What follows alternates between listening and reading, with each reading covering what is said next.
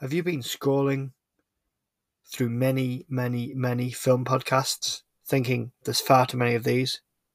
Or have you been thinking there's something missing? There's something we're not quite getting? A waffler from Northern England reviewing films, for example. Welcome to Ah, oh, Review It Yourself. No politics, no pandering, no point.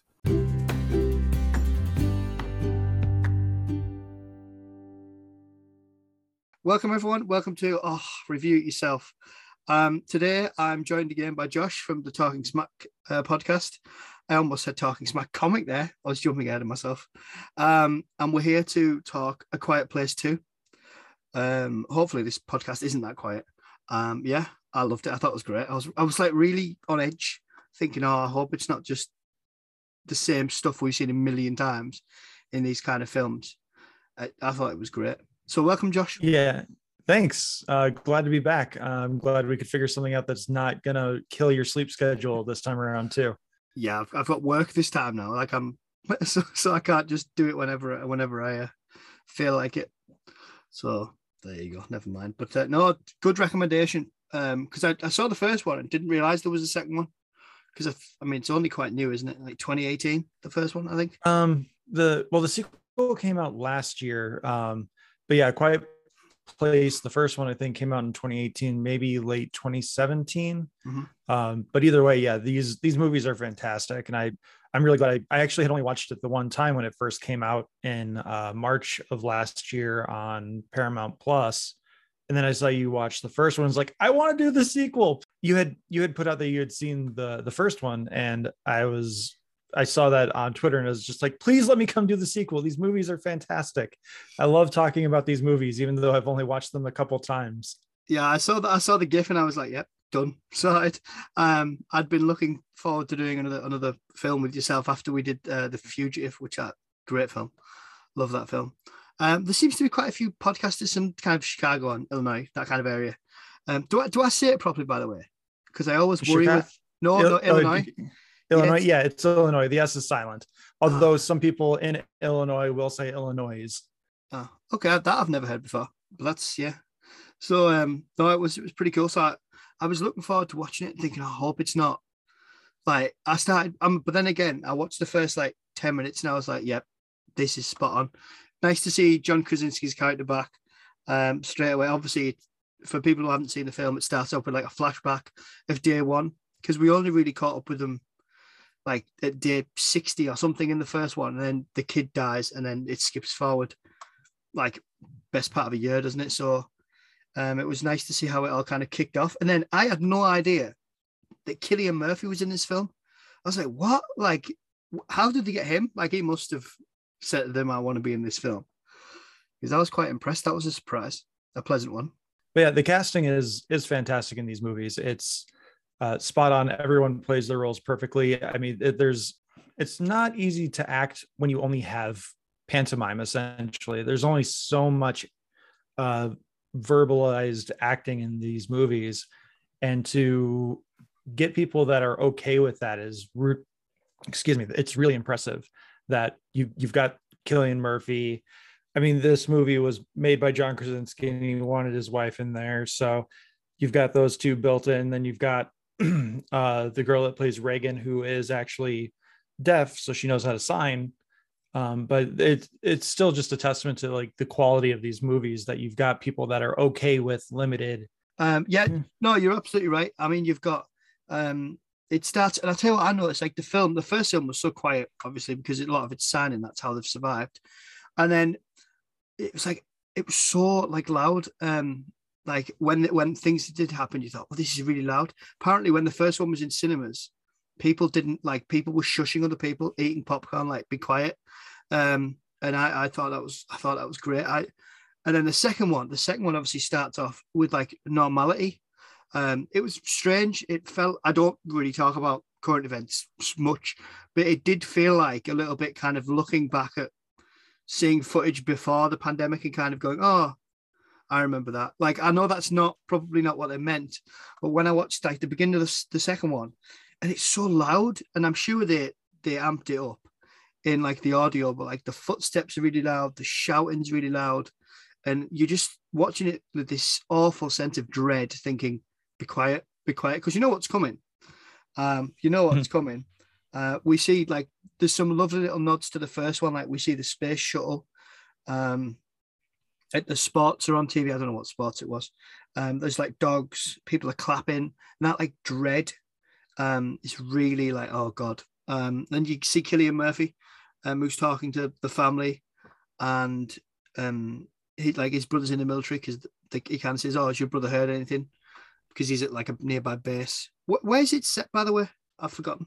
It's in the American Northeast. Yeah, uh, like Rhode Island, Connecticut, or maybe uh, Massachusetts. I know John Krasinski's from the Boston area, so it's it's probably somewhere in that area. Um, but uh, one of the things that really sticks out to me in that first sequence is um, there is kind of a retroactive foreshadow. To me, is such a dick move because you you never kill a kid in a movie, but they killed a kid in the first like five minutes of the first movie, and you see that spaceship. Oh, that that damn spaceship. Yeah, I mean, it would have been all right if he didn't take the batteries, but he's a kid, so he doesn't understand. Um, and I, I, I did, I did think they they dealt with some very interesting things. I love the fact that like the older brother, um, younger, but the older brother uh, in this film, he, what happened when the um, when they start making noise when he goes and he sees, and he's like, he do, he's like, oh god, they're making noise. Like, what am I supposed to? He's just so unused to hearing people talk um, even though he can talk and we can hear and everything. Um, and yeah, it was, and I love the fact that they were using sign language even then. And there's that great foreshadowing of the dive part where he, he teaches him how to sign dive, um, Cillian Murphy's character. And the, the mum's like coaching the kid um, as he goes to bat. That's what it's called, isn't it? Um, uh, yeah, they're playing Little League Baseball. Yeah. Um, yeah, we, we don't get much baseball over here. Uh, although Field of Dreams is one of my favorite films just it's magical. But yeah, the sport I don't understand. Um, uh, no, no I don't get cricket, so it's fine. Mm, yeah, my dad likes it. It's it, it's not the most riveting watch, but then again, I don't think Super Bowl is. Sorry, I know I've got a massive American audience, um, almost half my audience. I don't. Feel free to let me know, because um, I don't honestly I don't. Um, but yeah, I thought it was um, like I love the foreshadowing. Like it, it didn't hit you straight away it was like the radio goes out, then the dog's just kicking off, barking its head off. Um, and then some kind of meteor comes in. And of course, with it, I mean, I don't I don't know if it's more an American thing, but especially with what's happened in America, you know, terrorism, that kind of thing. There's that awful, like they all look up at it like, what the hell is this? Like, is it, is it a meteor? Is it a plane? Is it a is it a missile? Like, they don't have a clue what it is. And I thought that was like off. That you can see them all like, oh god, like they all. The fact they stopped the baseball as well, they're like, yep, we're done, and everyone just like kind of off they go. Um, but yeah, and that's all before the creatures attack. It's a great ten minutes. I loved it.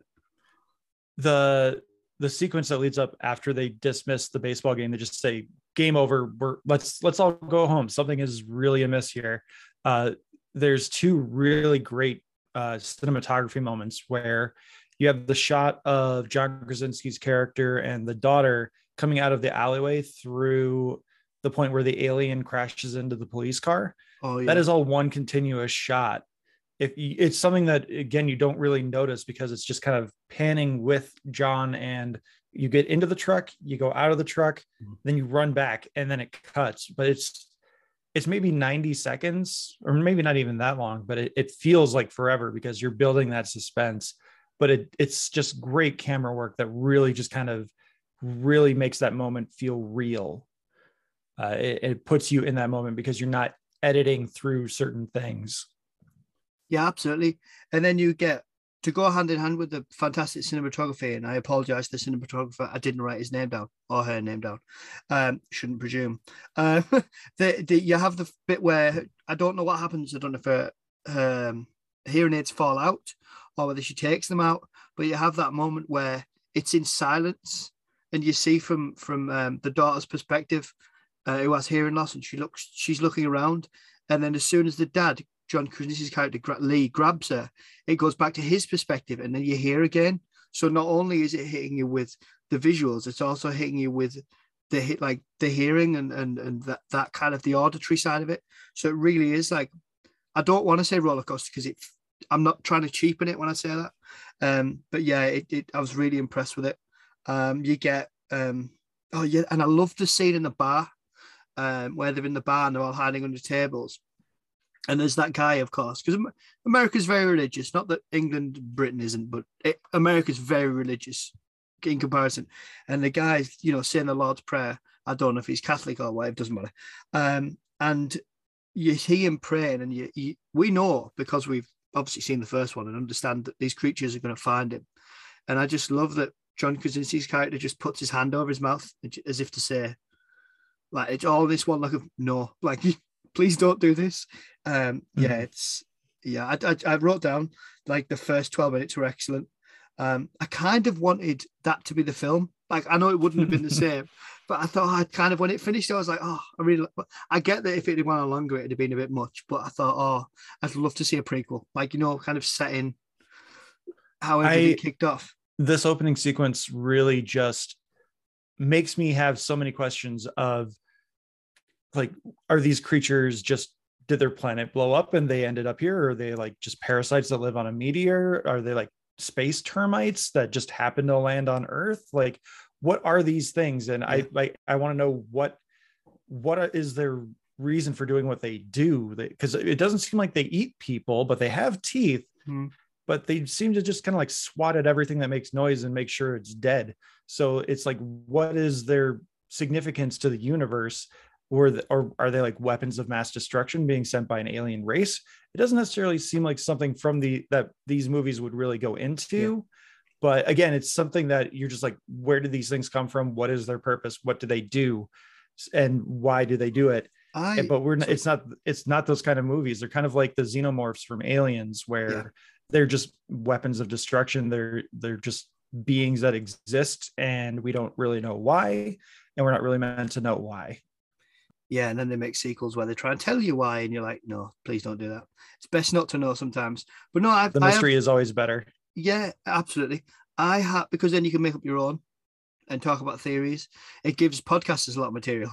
But my my theory is um my theory is and it's I've, it's a strange way of putting it, but there's some um, conditions that children, adults have where um, the hearing is painful to them, whether they've got autistic spectrum disorder disorders or, or they've got you know some kind of auditory issues where sound is painful. So I'm not trying to sympathize these creatures, but my theory is that possibly sound is painful to them because they've got such big I mean, you can't call them ears, but they've got such big, you know, auditory canals, whatever on earth they've got, the side of the head, that, and we you can see that sounds painful to them when she uses her hearing aids, um, with you know the feedback and everything. I I wonder if it's painful to them, and they just swat at everything because they're trying to stop the pain.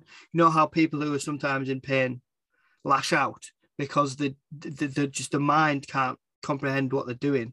Um, and they just lash out because they just want everybody to kind of go away or they want that silence. Not that I'm trying to sympathize them, but I just that's that's my thinking on it. Kind of, I don't know. It, it is an interesting theory. Uh, they just seem to me they just seem to be too reckless. Like they just wander looking for things that make noise. So it, it I don't know. It just seems odd, and I I really don't know. But uh, again, the the mystery is part of what makes the discussion fun. Is you can be like, well, no, they're they definitely don't like things that make noise.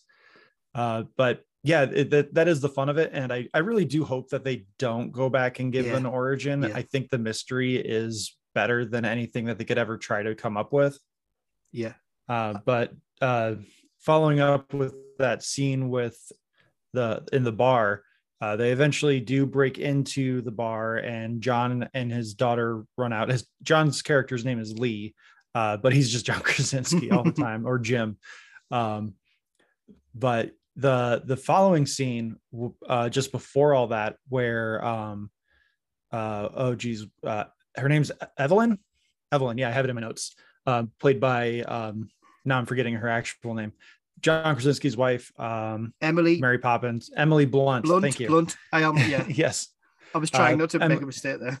Yeah, she's in the car with the two boys, and that again is a continuous shot. Oh, it's amazing that because she could drive like a beast. Her driving's unbelievable. Like the bus comes Uh, towards them. Apparently, that was a live stunt too. Like there was a bus coming at her, and she That's had to like back up and do the driving. Uh, so that was really cool. Apparently, they did that at like 40 miles an hour, which I, That's impressive. It's, it's pretty fast. I, I don't know what that translates to to kilometers, but No, we Um, don't use kilometers. We use miles per oh, hour. It's okay, it's cool. it's uh, it's so Oh. it's it's Europe. It's it's Europe, the European Union, and it's uh southern the Republic of Ireland that use kilometers. Northern Ireland, Scotland, England, Wales. Scotland, England, Okay. Wales. Not that we use miles per hour. So yeah, I understand miles per hour. All right, Yeah. cool. Well, Canada uses kilometers, so I, I thought America was the only dumb one. Uh, no, no, you took you took some of our dumb stuff. You you switched it around though. You drive on the wrong side of the road, uh, which I don't. Uh, sit yeah, on the wrong side true. of the cars. Don't really get it. Um, and and you've butchered some of our words, but we'll let you off. We'll let you. It's fine. you know- don't like aluminum? No, it's aluminium. But like, to be fair, given how many Americans I've spoken to, that's never come up. But yeah, I mean, you guys do cheat at Scrabble too. You throw a U into color and favorite. well, we we wrote it first, so who's the one doing it wrong? It's just just saying. We just Just- wanted to be more honest at Scrabble. We we discovered we created this game called Scrabble, and we're like, we there's, there's too many letters in this one. That doesn't make sense. Yeah, but you could have put that you you you you're spelling honor or color or whatever else you spell without a little letter. We're getting more points for that letter. So who's the daft one? Who's the daft? We're getting more points. Um, yeah, Fair point. No pun intended. Fair point. yeah, nicely done. Um, but yeah, I, I, I, yeah, the door opening sequence is absolutely great, and you get um, I love the visual as well where it flashes forward to day 274. It's right after the end of the first film. Like they've walked out with the shotguns and the little casket with the baby in. The baby's alive, of course, but it's like a casket, isn't it? The little box thing. and I loved the visual of where they walked along the path that the dad had covered in ash to muffle their footsteps. And then they get to the end of the ash and they step over that line. And for me, I thought it's the end of like their dad's life, his protection. It's a whole new life for them, like all encapsulated in that one little step. From that, it's like this is this far. I was going to say this far no further, but that's that's Jean-Luc Picard, isn't it? But it is kind of like that. Um, that kind of there's a, a very big step there. Like that's it. Like it's it's never And going to yeah, be the it- same.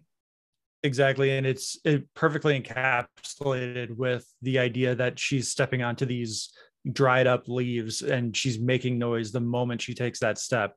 And it's it's just a like it's a beautiful parallel to the unknown that they're entering without uh, John Krasinski's character in their life anymore.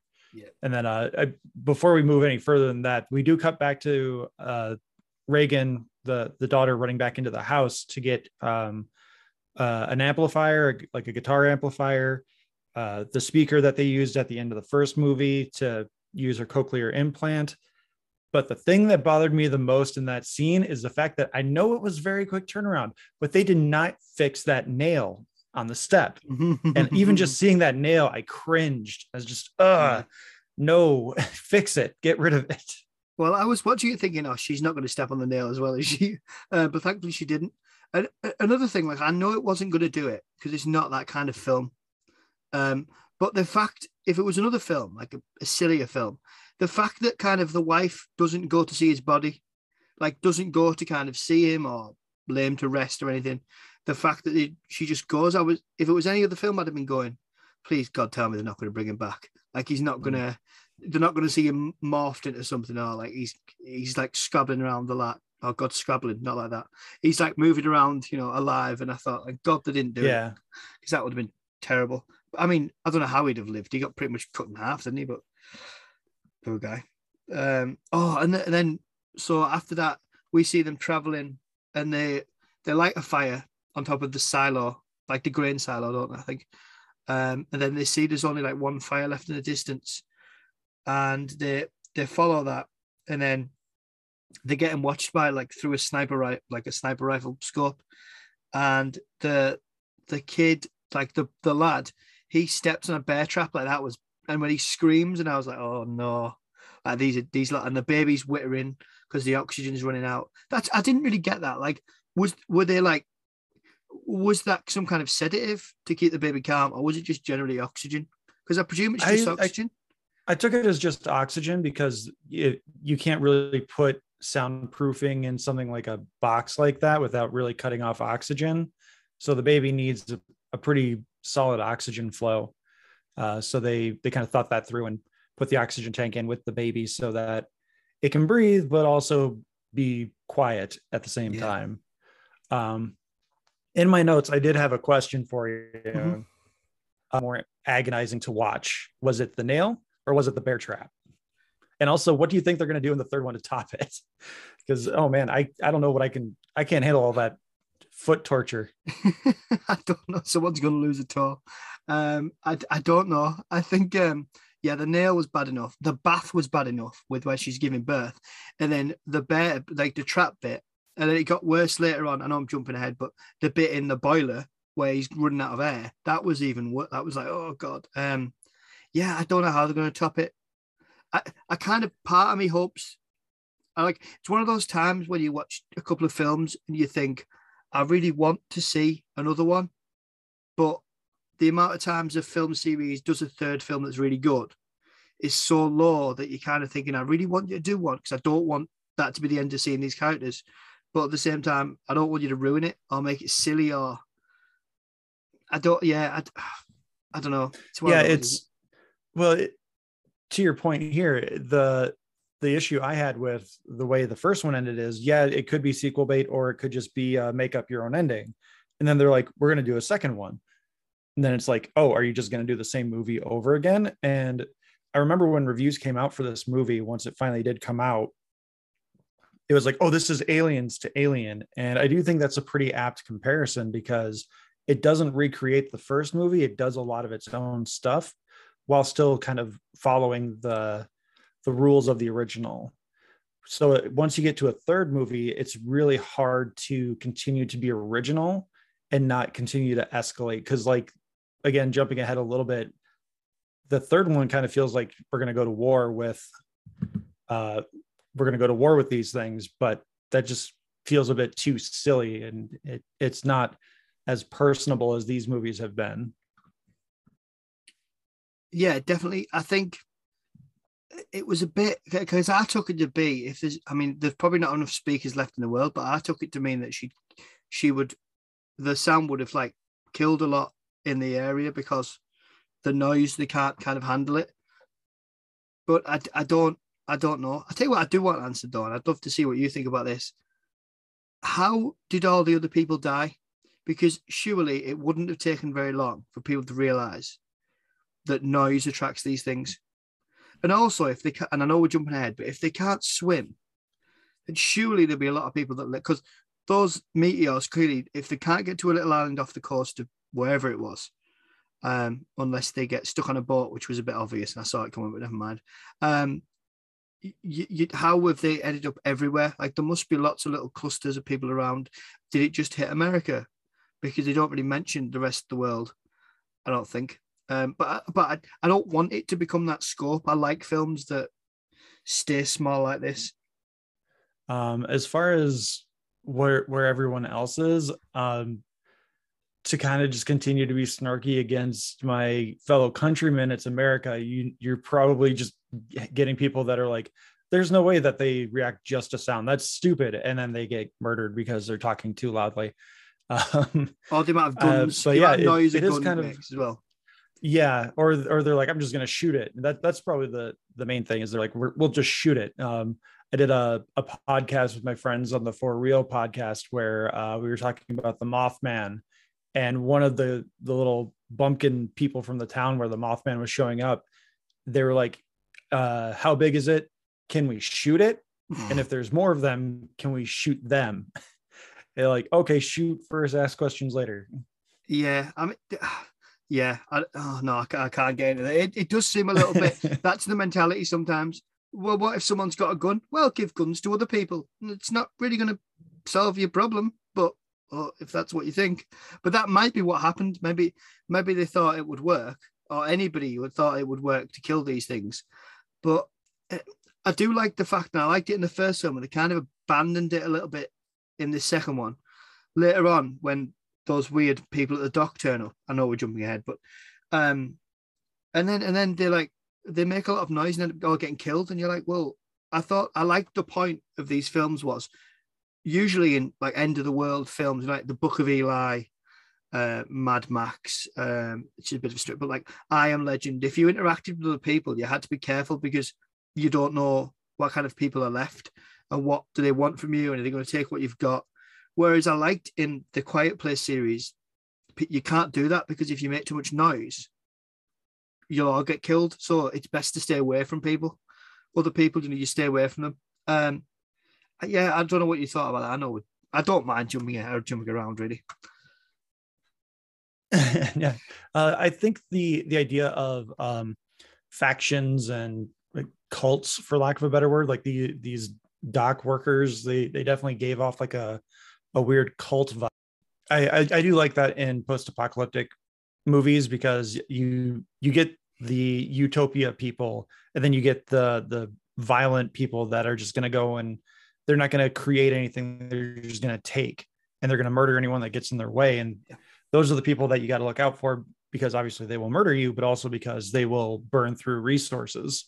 I think it's i think it's kind of implied that they are cannibals but again that i don't really understand because surely with that many people dead there'd be quite a bit of food around i don't know maybe uh, but do they kill here's another thing do these animal not animals do these creatures kill animals because you very rarely see any animals. You don't see any deer or I mean, I don't know what kind of wildlife they have in that part of America, but you don't see any deers. You don't see any, I don't know, mooses. Well, I don't know, probably wrong part of the country. Apologies, but you don't see much wildlife, do you? You know, you don't see much.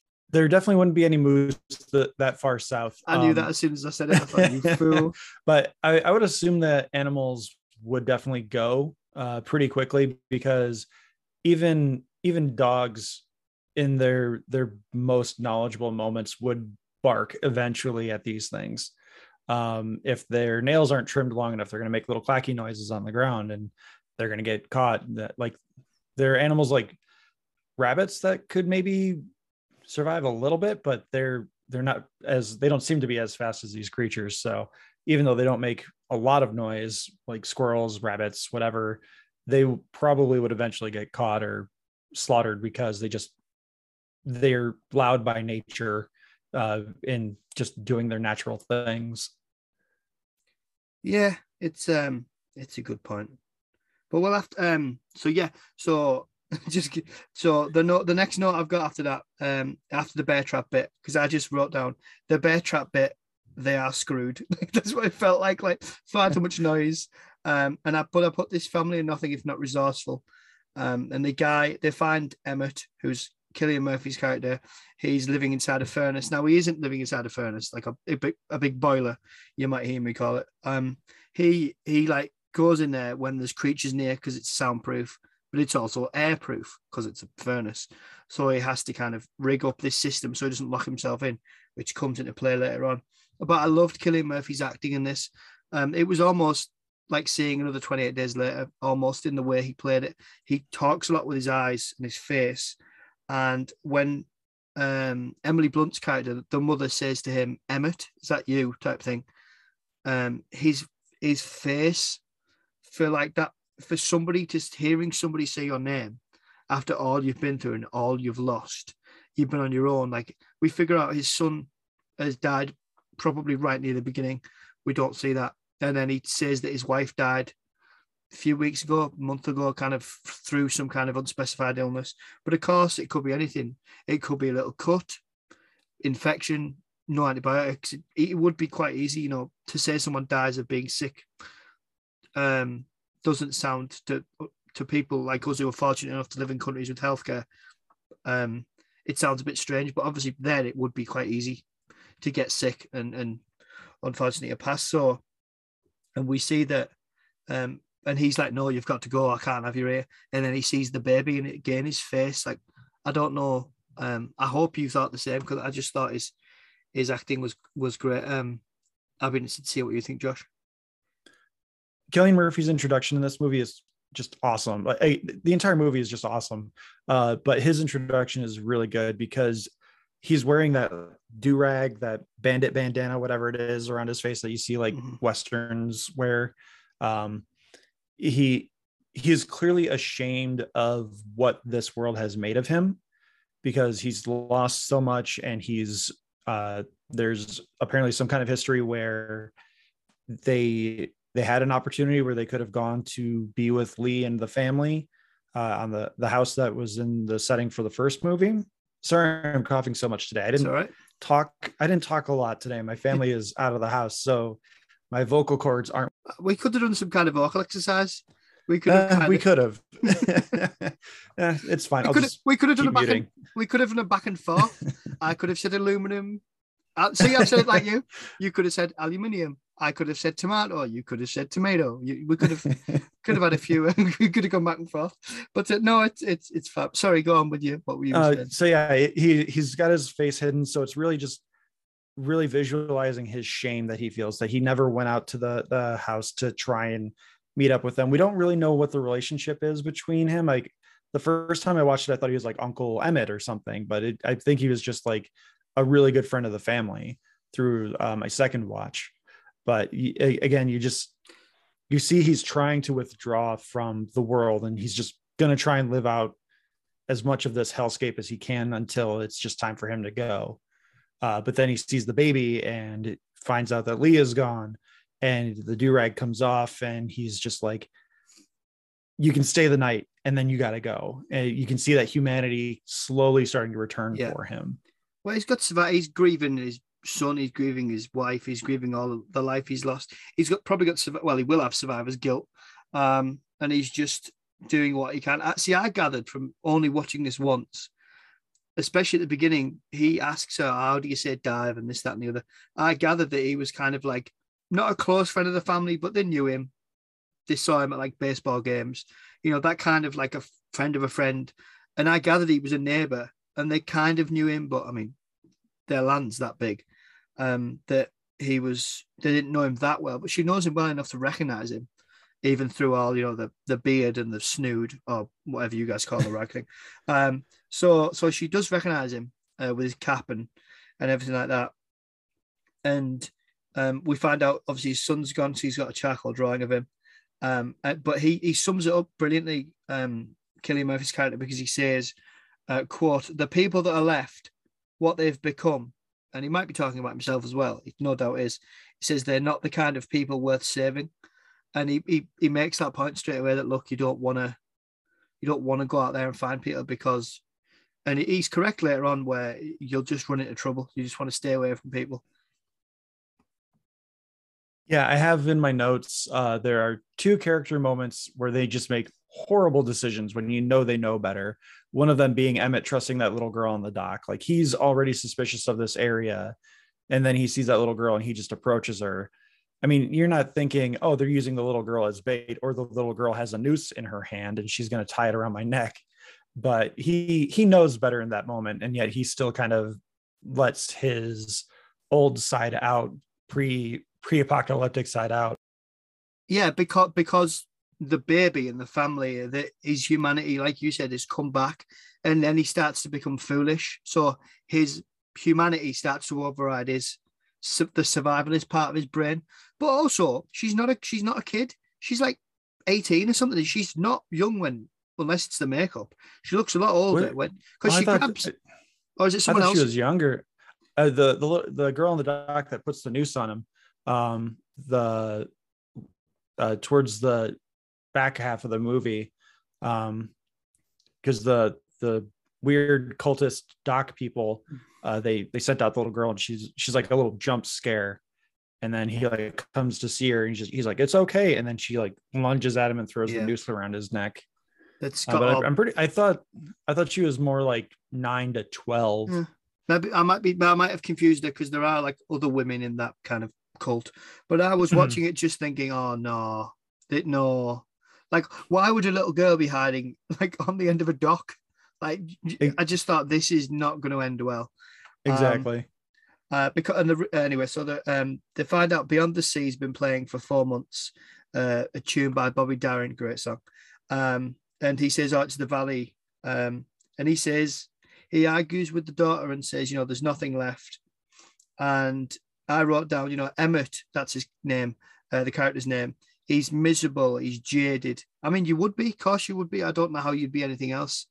Um, and I love how the little touches in this film that exactly the same as the first film. It's so well thought out. I love the fact that the whole family, apart from the baby, of course, sign to Emmett when they're talking. They're still kind of, you know, they're still signing everything.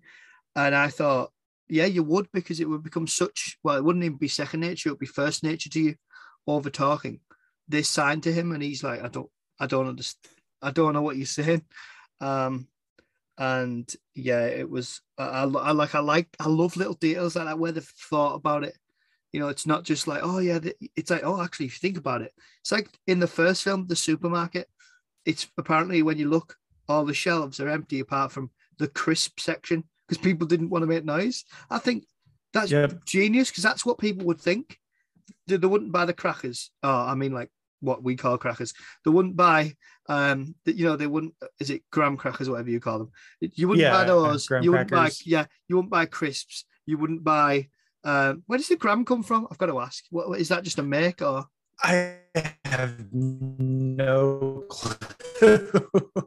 um, I think it's it's maybe named after the person who baked them up. I really oh. don't know. Grant, that's not something I've ever thought about. I'll have to look that up for you. I'm Answers uh, yeah, I mean, I know uh, biscuits are what we call cookies, and crisps are chips or uh, potato chips, and then chips are fries. Uh, I can thank Bluey for all that. Yeah, it's like your potato chips, we call them crisps. Your fries, we call chips. What what else? Yeah, it's like when I went to when I went to America and I saw it like an advertisement at the county fair saying um, the original country ham biscuit, and I thought I'm gonna have to try that. But it was just what I would call a scone with like ham in it. It was a bit weird. Um, yeah, I, I, don't know. It's like you call all biscuits cookies, whereas we just call them biscuits, and then the cookies cookies. But mm. very food oriented, of course um, over here. um, yeah, uh, and they, they so the daughter ends up arguing with um, Emmett and saying, and it was such a good film. They were allowed to call a character Emmett, and I didn't keep thinking it's your kids, Molly, your kids. But anyway, because uh, that's the only other Emmett I've ever heard in my life. Um, and she argues with him and says, well, signs to him, you know, I need to try uh, because Dad would. Uh, no, no, sorry, I tell a lie. She argues with the brother because the brother says to her, "Please don't do this." And that kid, that kid, that that lad, I mean, they all do, but that lad acts his socks off in this one. In the first one, he's younger and he's not involved as much. But in this second one, oh, he acts his socks off. That scene where he's begging her not to go. I was like, God, you can act you. Like it was, I was quite impressed. Well, the the bear trap scene alone, like oh, you, the, you oh, see yeah. the process of shock go through him. It snaps, he comes back, he looks at it, and his instinct is to be quiet and you can see it on his face and then just the scream that comes out of him it, it just yeah he, he he is a phenomenal situational actor in the very least like yeah. I, I i can't speak to too much about anything else with him but um they're foreshadowing so many different things uh namely the sprinkler system and one of the things I know you're you're a pretty good Star or pretty big Star Trek fan, especially compared to like Star Wars. Yeah. Um, not the I recent really enjoy stu- Star not the recent stuff. not the recent stuff. Uh, uh, pre, uh, I really enjoyed Star Trek Beyond. oh, no, I didn't. I actually I didn't really enjoyed those. Yeah, I didn't mind them. Uh, but Star Trek Beyond, like there's there's not really a wasted scene in that movie, and the the Quiet Place movies as well. They every scene has a purpose. Oh, every oh, yeah. scene is telling its own story. And there if it if something is in the shot it's in the shot for a reason. It's yeah. not just there because it looks good. They're trying to be like yeah. building the world or setting something up. They needed they they do that in everything with this movie. Oh yeah. There's no oh, yeah you're right. There's absolutely no meat. Uh, sorry for interrupting, but I, I, was just trying to say that they should have got the editor for this for the Batman because if the Batman film had been so on point, would have been about an hour shorter and it would have been unbelievable. Like that's what I mean. There's no there's no wastage in this film. There's no like they really sort the wheat from the chaff, which I I don't know if that'll translate across the pond, but they're really like they don't put any faff, any fluff. There's none of that. It's exactly what you need. And like you said, it's almost like nothing that they put in um it is just there for the sake of it. It all builds up. Even like the dive at the beginning, which I didn't think that was going to come back into play. I just thought they were being nice and teaching him, you know, a sign. And um, which was interesting. But um, oh yeah, and I loved the bit where they end up on a platform, like the tr- where they walk through like a train platform, and I love that there's just shoes abandoned across the platform, like heels and boots, as if people have realised, um, like as it gets more desperate, they've realised that they've just abandoned their shoes because they can be quieter in their socks or in their just their feet. I just again details. I love stuff like that. As someone who loves films, I was like, that is spot on. Like I can't talk. I've I've had a few a couple of films I've reviewed where the last couple of podcasts where they've just been unbelievable. I'm due an absolute dud soon. I know I am, but I honestly I love this film. I thought it was great, um, and the train sequence as well. But I won't get to that bit yet. The train sequence just uh, the the part where they do the one big jump scare just ah, jump scares are the worst. Uh, but I can handle them in these kind of movies because I know that's not the point of the movie. Well, well, the point is to make the loud noise, which is what's going to make you scared. Mm-hmm. Um, but like I remember talking with, oh, hi cat. Sorry if you hear jingle. My cat just walked in. Um, uh, talking with one of my co-hosts on Talking Smack, uh, Alex. He talks about how the first Quiet Place movie it was like his favorite theater going experience ever uh, it, you could hear a pin drop. Everyone yeah. was just dead silent. Yeah. And then uh, with this one, again, they're they're a little more liberal with the noise because we assume that there's maybe not as many monsters since they've killed at least two or three now, mm-hmm. uh, and we don't really know how many there are. Um, or if they the, can breed or not, we don't the, know that. The either. idea of yeah, that too. Um, if they're termites, oof, Earth is oh, screwed. God, yeah, yeah. Um, but the the train sequence especially is so great because it, it does what you were talking about earlier with the opening of the movie where uh, they play with the sound where there's a good 20 to 30 seconds where we hear nothing just like Regan and then it i think we hear a gunshot and that's that's when the oh, sound oh, yeah. comes back yeah. is we we get the gunshot from behind um but yeah, it the the sound mixing and just the way they play with sound, especially in this one, yeah. Uh, since Regan is now the point of view character instead of John Krasinski's character, um, it, it's just fantastic, and it it really, I know she has good intentions, but it really plays to the naivety that yeah. a young person would have in this world, where as a deaf person, she's like, um, I'm gonna go wander around this world that I can't hear, but now there are super hypersensitive hearing aliens in the world that if I make the wrong noise that I'm not going to hear, they're going to come after me. Yeah. So it, it's a really interesting weakness and strength battle as well. Yeah, and I also thought that there was you you feel like, and I know you you shouldn't think this way, but purely out of the fact that her dad's bigger and stronger, when she goes out into the world, you feel she's so much more vulnerable. You know, she's she's smaller. She's probably not as strong. She can't hear. She can't hear the noise she makes. So she's up and she can't hear other people sneaking up on her and that kind of thing. And you just feel like there's that extra vulnerability there. And I love the scenes that she has with um, Eddie Emmett character. She says to him, you know, you said you couldn't, you know, you could not do enough. Like now you can. That was such a great scene where she kind of convinces him well, she kind of doesn't, but then he turns up anyway. Uh, later on, that you know, and he saves it. Like you can't, um, you can do something. You can do something now, and he gives her that like hope. It is a story about hope. Um, I think I don't know how you felt about that, Josh. Um, all of that it, with her and Emmett, just her building a new relationship, not necessarily even like a fatherly relationship uh, with Emmett, but just having that strength that she didn't have in the first movie to just say what she wants to say. Uh, through the, the events of the first movie, she has learned that she needs to be more communicative, even if it's difficult, because you have that moment where it's again, it's, it's kind of complete silence where Emmett is trying to talk to her, and he you can just see the frustration. And if you have the captions on, you'll see they'll like actually have the dialogue there, and he's just like, "Shit, you're deaf. You can't hear me." And she just calmly turns his head and just points to her lips and says enunciate. Yeah. And like i can i can understand you. You just have to work with me. Did your cat just meow there? Because i heard a weird noise. Uh nope. Oh sorry no both are now snoozing. We don't have cats, so I don't know what that noise was. Anyway, sorry about that. one Um, one found you. yeah, I'm like, what the heck? Um, yeah. So no, I, I I agree. It was it was such a great scene, and it, it did make me. I laughed because I thought, well, because it's naturally you when you're talking to somebody, especially if you sat next to them, you're not going to look them dead in the eye because it would kind of be a bit uncomfortable if you're right next to them. Um, especially like they don't know each other. very especially well. in this world where you have to have your head on a swivel and Yeah, well, yeah, yeah, you have to be able to see people definitely.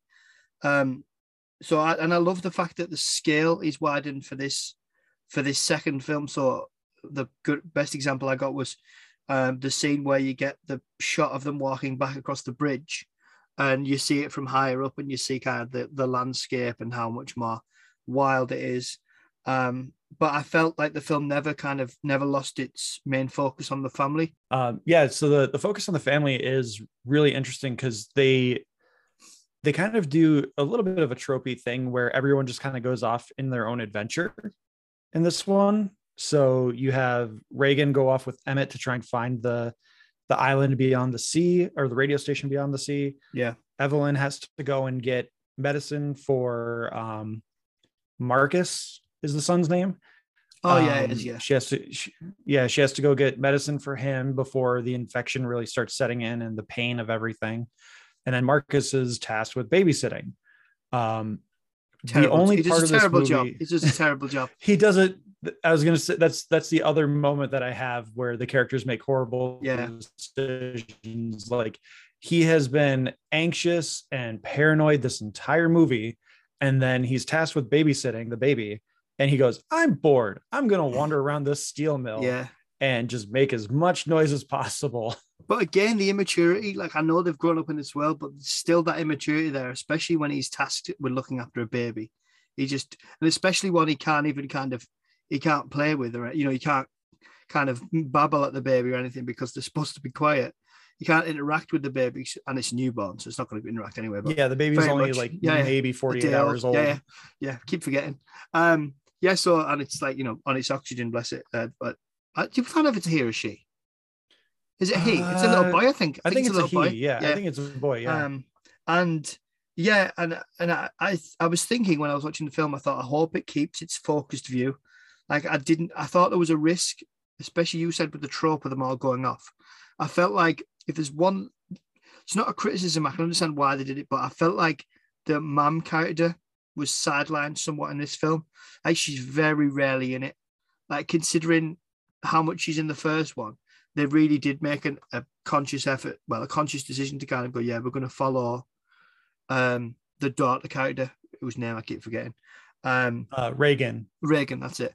How do I forget that? Tear down this wall. Uh, not, that, not that Reagan, sorry. Um, um, yeah, so, oh God, that shouldn't be saying that nowadays. Anyway, so uh, yeah, the um, I I thought um, I didn't like I didn't want to see the same film I've seen a million times in these films, you know, where it just becomes all that action. And I thought, oh, please don't do that because I thought there was a risk, but thankfully they didn't. They didn't go that way. And but I thought the whole point would be avoiding other people. You know, when they go and say, oh, we're going to go find this island or whatever. I thought, well, I thought the whole point was you would avoid other people. I didn't really understand why she wanted to, although she's she wants to pass on this kind of not a cure, but oh, I can stop them The- with my the weapon. Yeah, yeah. the weapon in essence. Um, and then I've just written, yeah, and then I wrote down shit. He's locked in the boiler because he he gets back in the boiler. Oh yeah, because a creature appears whilst whilst the mum's out doing whatever she's doing. I look for antibiotics and stuff. Um, and the, the kid, the, the lad ends up uh, locking himself in the boiler. And of course, it's airtight, so he's only got so long. Because I was trying to figure out at the beginning what the timer was. Because Emmett's character has like a watch, a wristwatch that, that has a timer on it, like a sports watch. And it goes off. I think, what's the point in that? And it's basically saying to him, you've got three minutes in there, however long you've got. Um, and then you have to open the door and get, you know, get get a bit of oxygen in. Um, and I, oh yeah, who are these creeps? That's what I wrote down. That's we've got to the dock part. Um, so yeah, that, that was, and then they throw the noose around him, the little girl jump scare bit, which is quite obvious, but what can you do? And then uh, they put like this noose around his neck that has all these like big cowbells on it, um, which I thought was really clever. I thought, oh yeah, that would be a. but also a bit stupid from their point of view. Like it only takes one mistake and you're all dead anyway, which is what happens. So that felt Yeah. a bit like how would these people survive? Um, And how are they so ready to spring these traps too? Like how how many people are they coming across in these moments? But to your point about the the stopwatch, that that's another one of those little details that comes back to make sense in in this movie that again they they have thought about every little detail that is in these scenes and he's gotten uh, emmett has gotten to the point where he knows uh, okay i've got three minutes of air because i'm the one in here we've got five minutes of air because i'm the one in here we've got four people in here we've got three minutes and uh, he it just again it, it just it works so well in this universe yeah, do we find out what he is? He's like an engineer or something. I think he says what he is at a certain point, but I can't remember. Unless I'm I don't. Rem- I don't remember either if they ever do. I don't know if it's necessarily important. Yeah. Not to minimize the question, uh, Oh, no, but I mean, it, uh, in a world where you have to be quiet or you have to be clever to get away with not being quiet. Um, I mean, the being on the docks, like I, I, I thought that was kind of clever because you're going to get that ambient noise that's Yeah. going to constantly be going because the waves are breaking against the dock. Yeah. So you could make a little bit more noise. Yeah. Well, Um, the so, like, same with the where he is.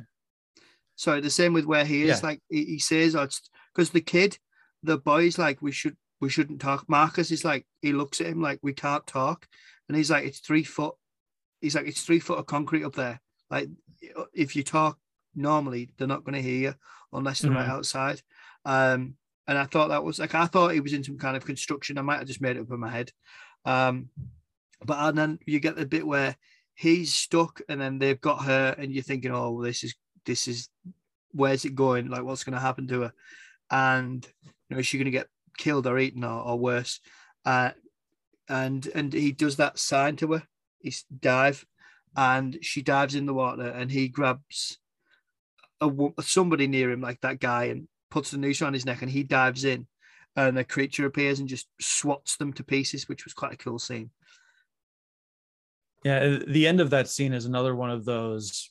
We're setting something up and we're telling a, a story within a story. Yeah, I saw that coming. I, I, I'm sorry. I, I, yeah, because you get the the one monster that ends up on top of one of the boats and it, the boat just kind of drifts away in the scene and you don't even think about it and then it comes back up in I, saw it 15 coming. I'm, minutes s- I, am not trying to be smart, but I saw it coming. I thought I know what's going to, especially when when he was looking around. Uh, so um, they get to Emmett and the daughter, uh, uh, Lee's daughter, Regan, get to um, get to this island, and it's just normal. It's just bizarre. It's like it's all normal. There's a campfire. There's kids playing. Um, I don't think they're toasting marshmallows, but in my head they were. You know, it's it's that kind of scene. They're having a cookout, a barbecue, all that kind of thing, and it's like a glimpse into a life that you once knew, a little bit like Mhm. pre-COVID, where you go, "Oh, I remember that."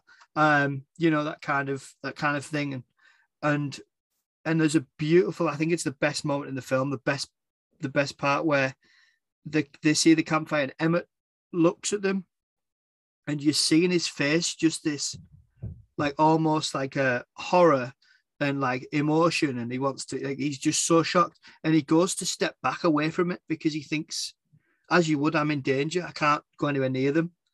And then obviously they realize that they can't they realize when one of the creatures is on the little boat another one falls in the water and they can't swim. Uh they like they drown so they can't cross any kind of water uh, or a body of water um and I just love that part. I loved like the unbelievable acting um, from him, and also there was great acting from, and I can never pronounce the, the guy's name right. Um, Djimon Hounsou. yes, thank you. And he's the. I always remember him as the um, the guy from Gladiator. I thought he was brilliant, and he did Blood Diamond as well. He was great in that with DiCaprio. That's that's that's a good age that film now. Uh, both of them are. Um, and I thought he was great. Like that scene where his character describes the hell of where they tried to get on boats. Like I love, I love scenes like that where they describe something that's happened more than I do more than I do seeing it. I think there's more power. Like it reminded me of a scene in 28 Days Later, also with Cillian Murphy, but where a character um, says to him, I think the character's called Mark, um, right at the beginning, and he, he explains what happened when they ended up at a train station with money, and then someone was infected in the crowd, and, and it's a beautiful scene about the hor- like the horror, but it's all told through somebody just saying it. But like the power behind that is much better than a kind of I did like the film, but more better, more effective than like a World War Z or Z film where you've got you know like swarms of zombies acting like ants. Uh, it's good, it's cool, but it doesn't have that kind of emotional weight. Um, I, yeah, what what did you think? I, I I love that. That was one of my favorite parts. I, I completely agree. Um, I don't even really want to get on a big tangent about World War Z because that movie butchers an amazing book. Oh, I love the book. Yeah, Uh, the book's great. The book is just Yeah, the book's great. fantastic. An, an oral history of a fake zombie apocalypse. yeah, yeah. Just oh, it's so good. Um, th- there is a good movie to be made from that book. Oh yeah, They yeah. just didn't do it. No. No, and, and not, Uh, we're not going to talk about the film, but for anybody just to put a little bit of context in it. So I've read World War Z, uh, Z or Z whatever, and I know Josh has. I read the book because I loved it. I, I read Max Brooks' uh, The Zombie Survival Guide as well. If you've ever read, that's another one, another spin-off. Great book if you've not read it, Josh. Um, and that World War Z basically, it, it's it's told in like almost kind of a diary form. Um, it just has little snippets of people all around the globe saying, uh, telling you what's happened, and you piece together throughout kind of what's gone on. You never really get a proper answer. It could be this, it could be that. It certainly doesn't have a central character, really. Um, it kind of shows you all these different viewpoints. Probably would work better as a television show if they were going to do that, but then they'd drag it out for 10 years and kill it. But no, they would. Um, or do one series and get axed. But um, it's definitely it's a great book. So it's a, it's just so far away from what they made. It's just bizarre. Um, yeah, but anyway, so um, uh, yeah, I love that scene. But I had figured out the boat bit, and then flipping, and then that the the the character I can't, I can't remember the actor's name, but he ends up and he runs off and they end up in the station where they broadcast the music. And he stands in front of these shutters that are open about four foot, and he's like, I have to go find my family. I have to go find my family. And I'm like, mate, move away from the doors. Move away from the doors. Move away from you're gonna die. You're gonna die. You're gonna oh, you're dead. like just, it was like one of those times, like it was one of the only times in the film where I thought it should have been tightened up. Like it should have been made a little bit shorter so that there wasn't that kind of it's gonna happen, it's gonna happen. Like he just came across like he was stupid. But to be fair, if you think about it, you would be like that because he hasn't experienced but kind of he's ended up on the island. It's kind of been normal for them. They've had kind of a normal life. But what did you think, Josh? Um, this if if there was something that I said I was going to dislike about this movie, it would be this moment. Um, when I saw Djimon Hounsou was in the movie through the trailers, it looked like he may he might have a bigger role than what actually happens in the movie through the trailers. But I had a sneaking suspicion that he was going to die because he dies in everything now. He didn't die. Uh, in Gladi- like- he didn't die in Gladiator. he didn't die in Gladiator, but everything Although since then he has. I'm not sure if he was meant to originally die in Gladiator because the, I mean I don't think he was, but the ending scene where he and I just love the trivia and I haven't done Gladiator yet. The bit where he buries the little the the the statues of like Marcus and his wife and his little kid Yeah. in the auditorium, like like no, not the the Colosseum, um, the auditorium, Jesus, uh, the Colosseum. Oh, I'm embarrassed to say that. Um, he he says, you know, I'll meet you again, but not yet. That was supposed to be done by Oliver Reed's character, um, who played Proximo, but because Oliver Hmm. Reed had passed away and they spent millions finishing it off with CGI, Rework- reworking Yeah. it, he, they couldn't do that. And they hadn't filmed it, so they changed the character. Anyway, yeah, sorry, go on. You, I I, actually prefer I love that trigger. the ending we got though. Mm, yeah, Yeah, that, that's a good. I didn't know that actually, but I, I prefer the ending we got because it it it it brings that moment with that character full circle. Yeah. because he's talking about how he's going to meet his family again, but not yet. And yeah, that's really good. But um, yeah, I just did not care for this moment because uh, to kind of break away from the story, it it plays into the trope of the black guy has to die in a horror thriller movie. And again, Djimon Hounsou, if if you want someone to be shocked by someone dying, don't bring in the guy that was in two separate DC movies like the year prior and died in both.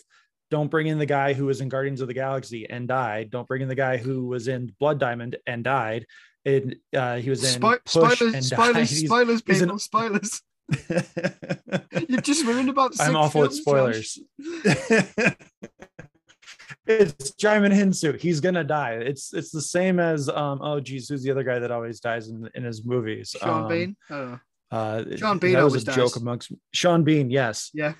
yeah. So it, he's he's just a different version of. Sean Bean. He just gets smaller roles. Um, but it, it's not. It wasn't surprising, and like to your point, it wasn't.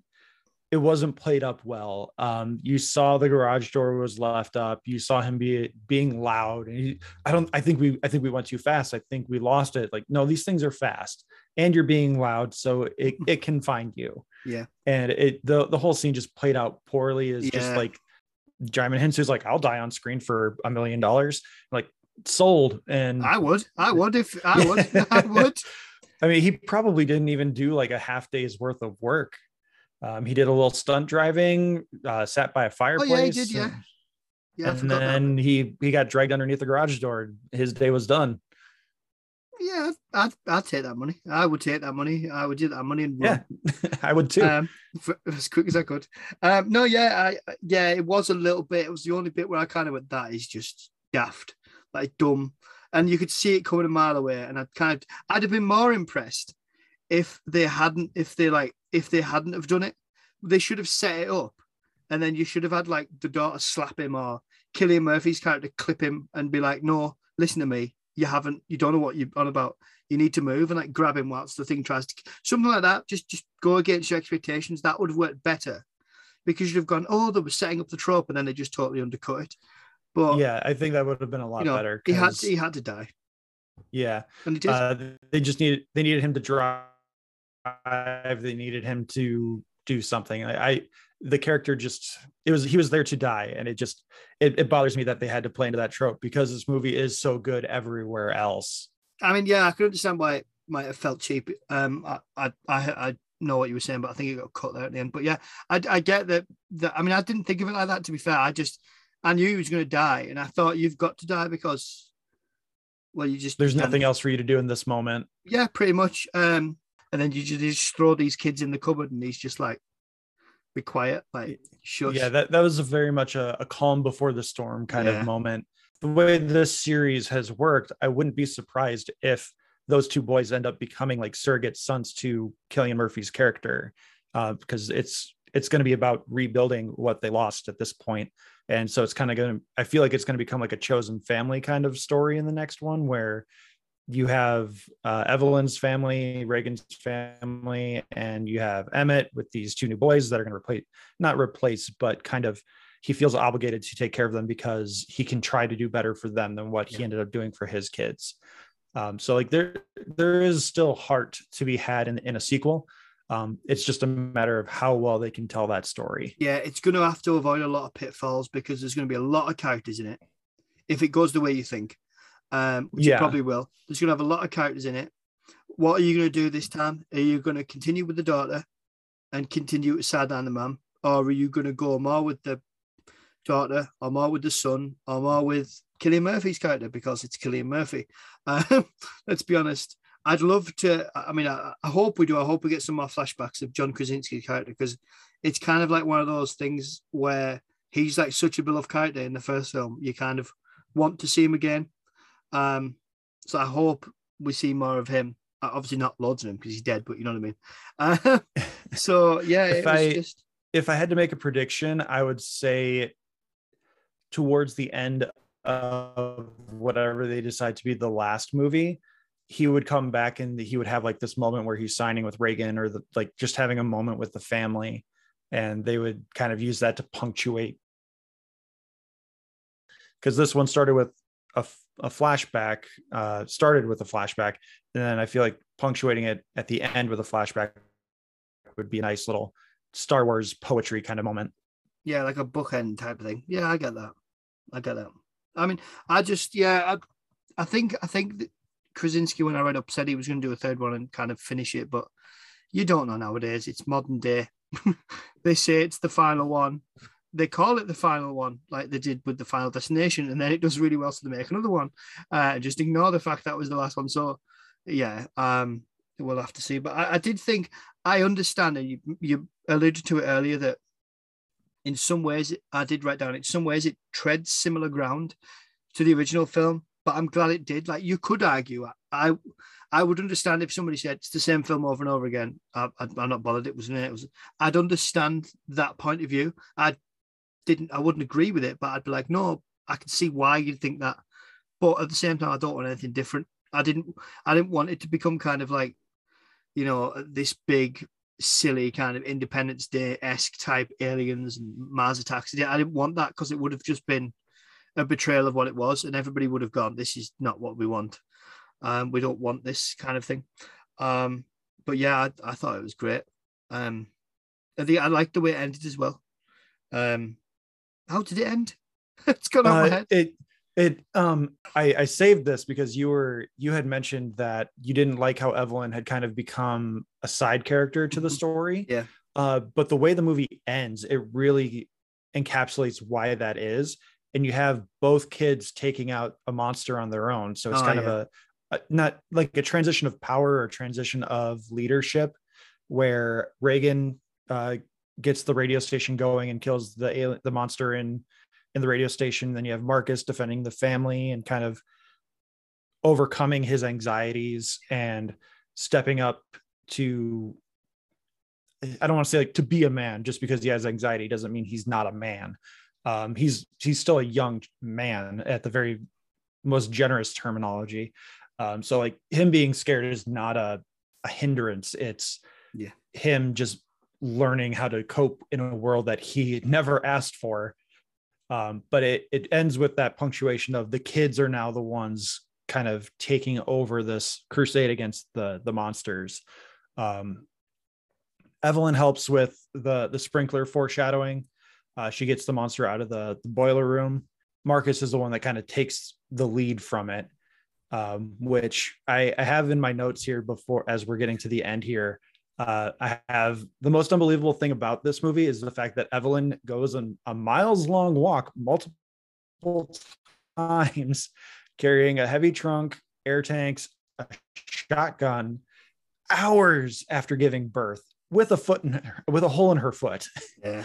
Um, she, I don't know if you've ever been around a woman after labor, but it's a mess uh, not to get too too detailed, but there there's a lot of stuff going on, and the fact that she's walking around doing anything, let alone going on a miles long walk and helping carrying this trunk with an air tank and a baby and supplies. It's that to me, do you know as, what? It's kind of a joke, but also realistic. You've made me think. You've made me think. Actually, you know what? I, I'll retract my earlier statement I think the reason why they might have sidelined her a little bit is because how much can she re- realistically do?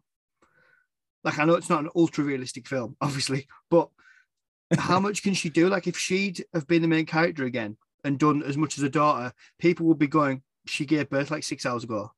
Like, what the heck? Like, this, like, she should be like with, with no drugs. She should be just out. Like, she should be out of it. And she is. Yeah. She is exhausted, isn't she? There is a scene where she's asleep um, mm-hmm. and the son's pottering about doing stuff. Um, so yeah, mate, you know what? Yeah, that's a good point. That makes more sense. I just liked her character and would have liked to have seen her in it more, but she's not kind of. Yeah, I, it wouldn't make I mean, sense. In, yeah, in my head canon, it's just her. It's just her maternal instincts pushing her to keep going. And like, yes, she's exhausted. Yes, she just gave labor, but her son needs medicine because he's got a giant hole in his leg now she's got to do something for the baby she's got all this stuff going on. So like i i justified in my own head but at the same time it's just like my wife couldn't really walk more than 20 feet after giving birth the first time let alone the third time. Women are um, incredible and women then I, incredible. I really they definitely are. And i really want to know what they're doing with her in the the third one. Uh, um, she's got a shredded quad muscle from the the attack at the end of the boiler Yes, she the, does. The, the monster. Yeah, she does. Yeah. So, but the third movie, they've they've got to kind of bring everyone back together. Or at least you would assume so. Mm. So, like, what the heck is she going to do with yeah? That, as well, basically useless left leg. I've just remembered. literally, there'll be the, the, the uh, it happens to Emma as well. He gets his leg shredded as well, like his lower thigh doesn't he? Yeah, uh, his, yeah, his yeah. like calf or something. Like Yeah. one's got a knackered calf, one's got a knackered kind of thigh. So yeah, there's a lot of leg injuries in this. Because because in films we know And- leg injuries don't kill you. Um, I think that's a, Well, that that was my first thought when I saw this again. Is just that that giant gash in her her quad is did it- did it get the femoral artery? Is she gonna did, you're survive? bleeding out. Yeah, you're bleeding out. yeah, she's she's not making it. So uh, maybe they're gonna say it's not that deep of a wound or something. I don't know. But that was that was my first thought seeing that is like, oh man, she's not gonna be able to walk now. Oh, they could totally go for it. They could totally go for it and kill her really early on. Say she dies of an infection and Emmett dies or Emmett is all depressed and goes away. Um, they could definitely, they could definitely do that. Um, oh, for God's sake. Sorry, I've just got a text from my mum. She's got COVID. Oh, for God's sake. oh no. That's me not going near then. Sorry, I'll cut that bit out. I've just literally got a text with, uh, sorry if you don't like swearing, I just got a text with fuck and a picture of the test. Oh, Uh, no watching in. See, I, I watched in uh, another podcast that um, Savon from. I saw uh, that. I was a little upset he with wa- you. He wanted to do. I know he wanted to do Inception. And I was like, okay, um, but you, I am definitely. My mum wants to come back on and do another podcast. Um, and my auntie wants to come back on, and my friend wants to come back on. My brother, my younger brother, wants to come on and do uh, Bean. You know where he went to America. Mhm. Um, he does a good impression of Bean, uh, which is I've got a teaser trailer up for. Um, so yeah, but uh, yeah, so that went a bit off piece there, but no. Um, just to wrap it up, summarize that. Yeah, I I, I love the film. I was really worried it wasn't going to be as good as it was. Like I thought oh, it can't be as good as the first one, but it really was. And I thought it had. Obviously, you don't have the, that iconic moment of her in the you know, like the bath scene, but I would say that the bear the bear kind of trap scene and things like that definitely were.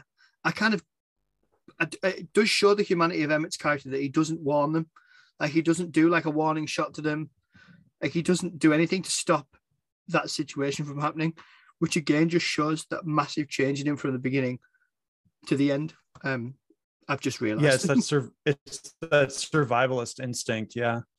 Um, but these these movies just do so many good things with dialogue and sound. And um, one of the things I didn't time it, but according to IMDb, the last like 17 and a half minutes of this movie, basically from the moment Djimon Hounsou gets killed, there's no dialogue. Uh, you can laugh a little bit because it's it like we said it's like the It's Sean such a Bean trope, yeah, it's such a trope, he- yeah. uh, but yeah Um, there's, there's no dialogue in the last like 17 and a half minutes of the movie and it's it's incredible. You don't even think about it. It's kind of like the opening to WALL-E where it's just visuals and it, it still draws you in through the music through the acting through the performances and it, it just encapsulates everything about these movies that just makes them so engrossing and good. Yeah, no, absolutely. I, I um, absolutely loved it. Um, but no, thanks for joining me, Josh. Um, and just before we go, because your podcast, you know, it's not like it's top of the ratings or anything. Uh, it is. It is. This is sarcasm, people, by the way. Um, uh, yeah. Oh wanted to- thanks to the 30 people that listen to us hey, hey, it's thirty people. It's more than I get. yeah Uh, no, I'm. I'm I'm not I'm not I'm not crying honestly. Uh we we've had some good stuff going on lately and uh I am extraordinarily proud of how this year has gone. Um since January I feel like we have turned out some really quality Yeah. episodes. Um when we came back it- I was like, yeah, this is fun, it's whatever. Um but we we've had some really good fortune and uh just some really good conversations that have come up. yeah, Um, good. but good. yeah, I, I guess you're, I guess you're leading me into um, talking about myself a little bit more. Um, But it's so yeah, just, I run a- it's just a, a little sell, it's just a selling point at the end. I do it with everyone. It's only fair, you know. eh, I, I suppose. I mean, I'm I'm not contractually obligated to anything. I Well, just, you don't have to do like, it, that's like fine. talking things. no, you gave me the opportunity. I'm gonna do it. Uh, You don't so, want the yeah, I you don't want the free publicity. That's fine. I'll just finish it now. Forget Josh's Uh, podcast. I- Listen to mine, well, yes, definitely listen to Sean's podcast. There's a reason why I've been on here multiple times. Uh, but we, I, I run Talking Smack. It's uh, superheroes, movies, animation, comics, uh, basically anything entertainment. Uh, it's just an excuse for me and my friends to get together and talk nerd stuff. Um, but the uh, we've had some really good episodes lately. Um, if you look us up on Spotify, make sure you put in the superheroes at least in the search because there is a sports one that runs concurrently. Uh, that is also talking smack with no K at the end. It's SMAC like us. Um, so don't listen to that one, or you can if you like sports. but if you want, if you want like nerd stuff, um, really make sure you add in that superheroes because, like I said, uh, we've been I have been really proud of the stuff we've we've churned out this year. We did a really cool interview with um, one of my favorite comic book writers, Kyle Higgins, and uh, his team that created the Supermassive comic. Uh, we had an interview recently with Adam Rose, who has a new comic coming out uh, called Corollary, which that one is it looks really cool. Um, and then uh, we've had a couple really good review episodes with Encanto. Um, Lewis Lewis shared a really good story about um, Encanto, his his experience with Encanto and his son, uh, and it just like the importance of diversity. And uh, uh, again, another episode that I'm really proud of that we had recently was our one year anniversary of the Falcon and the Winter Soldier with Rainey. Um, that one was a really good episode uh, with Rainey from the Red Dove podcast. Which, if you don't listen to them, I do strongly recommend them as well. Um, but I'm I'm mostly just gushing and blubbering at this point. Um, I just love talking nerd stuff and uh, podcasting in general. Uh, it's just a really fun outlet to let all this stuff out. Uh, I know my wife is sick of me talking to her about it, so getting to talk to my friends and people like Sean is just uh, it's icing on the cake. No, thank, thank you very much. No, it's, it's the same for me. Um, so yeah, go check out uh, Josh's podcast, the Talking Smack podcast. Um, the logo's kind of like anime esque, cartoony looking. Uh, so that's the one you want to pick because there are a few, and I did make that mistake when I first searched. Oh, yeah. I can probably make things simple by talking about the Twitter. Uh, the Twitter is at Talking Smack Pod. Uh, smack is spelled S M A C. And yeah, Talking Smack Pod. That's that's the podcast. You can find us through all our links and our episode shares there. And we share a lot of Sean's stuff too. You do, so, and you review every single episode, which I, I can only if you miss. You. But I like the idea of like you have someone come on and talk about a movie that yeah just review it yourself I, have never intended it to become um because i did originally do a podcast that i i'm still waiting to see if i'll ever link to this uh, with my friend for a few episodes and he was the one who wanted me to do it i'd never really heard of podcasting and then um he didn't want to do it anymore for various reasons and um you know he had stuff going on so i said all right and he told me to continue myself that's where the name came from and then I've found that I've loved collaborating with people to the point where my solo episodes have dwindled to virtually nothing. The next like four episodes, there's some great stuff coming out. Just like you've gushed over some of the stuff you've done. Like the the next few episodes, including this one, we've got um the, you know we've got they'll come out. They'll already be out by the time you hear this. But there's like the Mummy Returns. Um, I reviewed uh and Drag Me to Hell, both reviewed with Sarah from Weird Horizon podcast, who's hilarious. She's from down south in England, so we have a we had a great laugh on that. But I just love talking to people and, and just having a bit of a laugh and talking about films, especially films like this that are really, really good, and you can dive into them and say, "What about this?" and "What about that?" And it's like talking with you. I've said loads of stuff I didn't even think of, like the fact mm-hmm. she's just given birth, and you think, "Oh, it makes sense. She can't run around." Uh, and you got a hole in the foot. You know, you forget because it's like you forget that it's like what it's right at the end of the. You know, it's it's not. It's almost like it and it part two. It's not chapter two. It's not two films in separate times. It's the same kind of put together. If you know what I mean. So yeah. But uh, but thank you for coming on, Josh. Um, and thank you to anybody if you're still listening. Uh, if you've managed to get through the uh, awful edit that this is no doubt going to be, but I hope the content will no doubt make up for it. Um, I don't know what's going on with my internet. Um, it's, it's always when you don't want it. It's been fine all day. uh, but yeah, thank you, Josh, and thank you to anybody for listening. Uh, you can find review yourself on uh, anyway you listen to podcasts and on the social medias. Somebody told me I need to start doing a proper outro because I just kind of go, thank you, see you, bye. So I was like, you need to talk about it. I'm like, well, I don't know.